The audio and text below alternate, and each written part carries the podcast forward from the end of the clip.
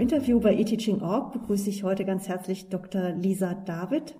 Als Freiberuflerin unterrichtet sie Hochschuldidaktik an vielen österreichischen, deutschen und auch luxemburgischen Universitäten.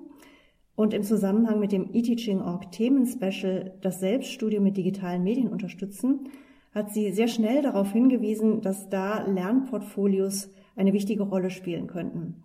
Und das hat sie in einer Lehrveranstaltung im Wintersemester 2021 erprobt. Um diese Veranstaltung soll es in diesem Interview hauptsächlich gehen. Zunächst mal ganz herzlich willkommen, Frau David. Ja, guten Tag. Ich freue mich sehr, dass wir miteinander ins Gespräch kommen auf diesem Weg. Ja, prima. Dann stelle ich ganz zu Beginn die Frage, war die Arbeit mit dem Lernportfolio im Wintersemester 2021 eigentlich eine Reaktion auf die besondere Situation während der Corona-Semester oder haben Sie vorher schon Lernportfolios eingesetzt? Also ich habe tatsächlich ähm, bereits in einem anderen Semester ein Lernportfolio eingesetzt, einfach aus dem Grund, weil ich es ähm, schön finde, äh, mit den Lernzielen, mit denen ich eben auch arbeite, ein, ein wirklich ein Produkt auch zu haben, wo ich so alle Teilleistungen über das Semester gesammelt bekomme. Und deswegen war das tatsächlich also für die zweite Lehrveranstaltung dieses Mal ähm, wieder einmal so eingesetzt. Allerdings ist es die erste Lehrveranstaltung, die ich komplett online abgehalten habe und dementsprechend, wo eben dementsprechend ganz viele asynchrone Phasen dann auch waren. Das war tatsächlich das erste Mal, dass es in so einem Format stattgefunden hat. Dann beschreiben Sie doch einfach mal genauer, äh, worum es ging. Was war das für eine Lehrveranstaltung und wie hat das Lernportfolio genau ausgesehen? Also die Lehrveranstaltung war eine ähm, Veranstaltung im Masterstudium an einem Studiengang, der heißt E-Learning und Wissensmanagement an der FH Burgenland äh, und ähm, hatte eben umfasste eben drei ECTS, also 75 Stunden Workload in, in Österreich in dem Fall äh, und ähm, ich habe dann da ausgerechnet und mir gedacht, okay, die Lernziele, die ich eben habe äh, für diese Veranstaltung, die hieß Didaktik in der Erwachsenenbildung, äh, wie kann ich die eben auch gut aufteilen im Hinblick auf den Workload von diesen 75 Stunden? Und ich hatte in dem Fall zwölf oder 13 Stunden synchrone Zeit und entsprechend waren eben über 60 Stunden dann noch übrig für asynchrone Zeit und asynchronen studentischen Workload. Und ich habe mir dann eben die Lernziele angeschaut, äh, bei denen es eben tatsächlich darum ging, ähm, eben zu schauen, wie kann, äh, wie können didaktische Modelle auch praktisch umgesetzt werden, wie können äh, mikrodidaktische Feinplanungen äh, vorgenommen werden, also Planung von Weiterbildungen, äh, Methoden, auch äh, eben Motivation von potenziellen Teilnehmenden, Umgang mit Widerstand, ähm, solche Themen, das waren so Inhalte. Und es ging eben tatsächlich darum, dass die Teilnehmenden, die Studierenden in dem Fall in der Lage waren, nach der Veranstaltung eine konkrete mikrodidaktische Feinplanung mit allem drum und dran für eine Erwachsenenveranstaltung, also Weiterbildung äh, zu erstellen und auch und das eben zusätzlich zu begründen.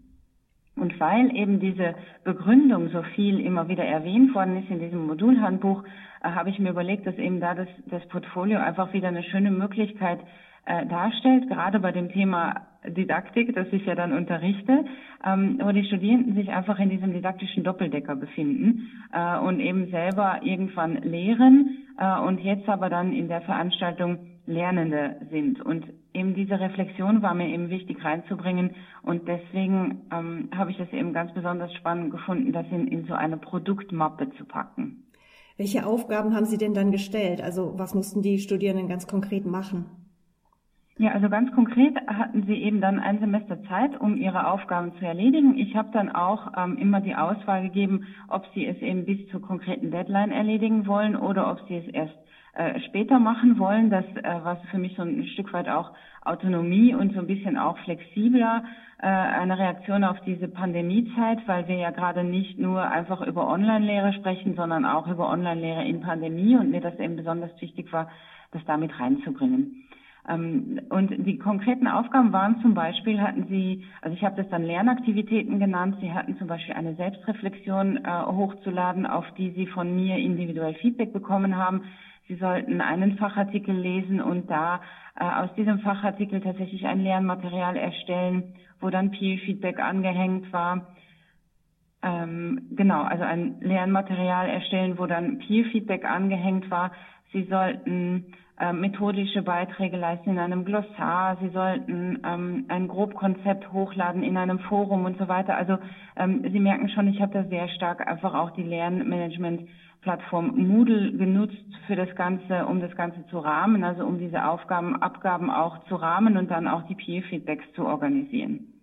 Und das waren eben ganz viele, also ich sag wirklich, äh, wenn ich jetzt nochmal nachzähle, waren das sieben verschiedene kleine Teilaufgaben, mal mehr, mal weniger gewichtet, auch für die Benotung dann. Äh, und eben dadurch, dass es eben so viele Teilaufgaben waren, die ganz konkret in Moodle hochzuladen waren, war ich dann sehr dankbar, dass ich nachher eine Mappe hatte mit allem, inklusive den gegebenen und erhaltenen Feedbacks, um einfach zu sehen, wie der Verlauf auch so war über das Semester. Hm. Also Sie haben ja jetzt schon von Moodle gesprochen. Das wäre tatsächlich eine Frage gewesen, wie Sie es technologisch umgesetzt haben, weil klassisch wird ja inzwischen häufig äh, Mahara für Portfolios hm. eingesetzt als Tool. Ähm, warum haben Sie auf sowas nicht zurückgegriffen? Also Mahara kenne ich äh, vom, vom Hörensagen. Ich habe es selber noch nie getestet, aber ganz, ähm, ich sag mal ganz pragmatisch gesehen, war das an der FH Burgenland, äh, ist Mahara nicht eingebunden in Moodle, obwohl es eine Möglichkeit wäre und ja auch recht gut gelingt. Das, das aus technischer Sicht, aber einfach strukturell gesehen gab es das dort nicht.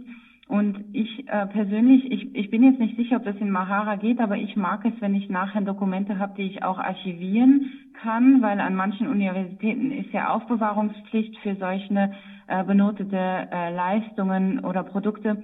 Und ich dann einfach, ich habe dann einfach die PDFs äh, die ich dann abgeben habe lassen, äh, kann ich dann bei mir leicht archivieren. Also das waren so die Gedanken. Zusätzlich habe ich eben aus Studien auch gelesen im letzten Jahr, äh, im Pandemiejahr, dass Studierende einfach extrem viele Tools äh, ähm, sozusagen haben mussten und auch äh, sich selber registrieren mussten, um an vielen verschiedenen Lehrveranstaltungen teilzunehmen. Und ich wollte nicht noch zusätzlich etwas ähm, sozusagen Voraussetzung, voraussetzen, eine Registrierung voraussetzen bei einem Tool, das eben nicht sowieso schon in der Lernmanagement-Plattform angebunden ist, also eingebunden ist. Man kann auf jeden Fall also festhalten, ähm, dass sich ein Portfolio auch mit einfachen technischen Mitteln umsetzen lässt.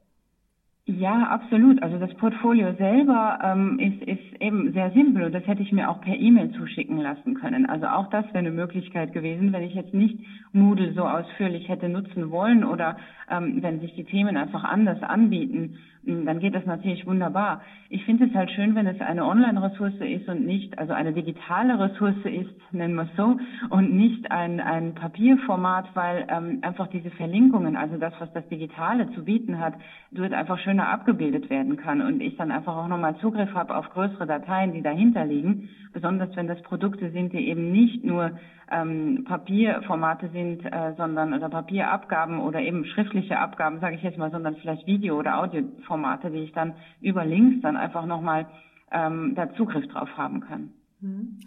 Also Sie haben unterschiedliche Rückmeldungen von den Studierenden bekommen auf sieben Aufgaben im, im Laufe des Semesters. Haben sich Ihre Erwartungen ähm, an die Methode erfüllt?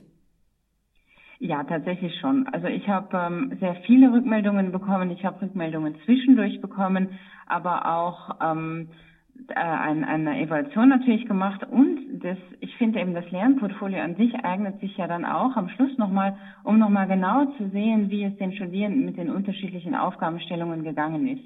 Also allein das ähm, äh, finde ich wieder total spannend. Und die Rückmeldungen waren bis auf, also ich hatte 29 Studierende, die abgeschlossen haben und bis auf eineinhalb, sage ich mal, Studenten, Studentinnen ähm, waren alle sehr, sehr überzeugt.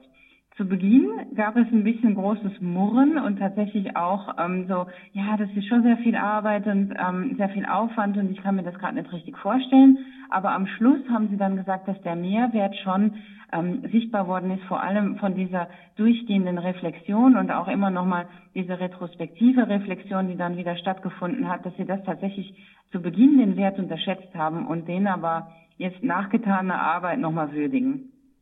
Gab es irgendwas, was Sie besonders überrascht hat? Ja, also tatsächlich zwei Dinge. Also etwas positiv überrascht und etwas ein bisschen erschreckt. Ähm, ich beginne mit dem Erschrecken. Ähm, die Studierenden oder meine Studierenden in dem Studiengang hatten Schwierigkeiten mit dem Reflexionsbegriff. Das heißt, etwas reflektieren ist etwas, das die tatsächlich gar nicht so gewohnt waren. Also in eigenen Worten äh, zu anzuschauen, was habe ich denn jetzt gemacht, wie ist es mir dabei gegangen, ähm, wo habe ich Ressourcen benutzt und welche und auch eben welche emotionalen Zustände bin ich da vielleicht auch durchlaufen, äh, was gab es da für strukturelle Schwierigkeiten oder auch Chancen und Risiken. Also diese Fragen hatten sie wirklich Schwierigkeiten äh, zu beantworten. Und da hat es zwei Anläufe gebraucht und ähm, da war ich tatsächlich, ähm, äh, das ist so ein bisschen ein äh, weiterer positiver Aspekt, überrascht, dass sie da auch so dankbar waren, dass sie zwischenzeitlich von mir nochmal Feedback bekommen haben auf Reflexionsstile und das dann adaptieren durften, ohne dass das jetzt irgendwie Teil der Benotung ist. Und das, das war auch wieder so ein positiver Moment und ein, ein sehr schöner ähm, Lernmoment mit äh, zuerst vorangegangenem Widerstand und dann aber viel, ähm, glaube ich, gute Lernergebnisse. Und was mich äh, sehr positiv überrascht hat, war die Hochwertigkeit der Produkte. Also ich habe selten eine Lehrveranstaltung geleitet, wo die Studierenden so tolle Ergebnisse auch geliefert haben zu den einzelnen Aufgaben, auch vom Layout her und von der Technik her. Und also ich war begeistert und manchmal auch wirklich persönlich berührt, wie viel Mühe das da auch reingeflossen ist. Mhm. Wie haben Sie denn das Portfolio sozusagen flankiert? Also welche Infos haben die Studierenden vorher bekommen, was sie tun sollen oder eben auch äh, praktisch, als sie nachjustiert haben?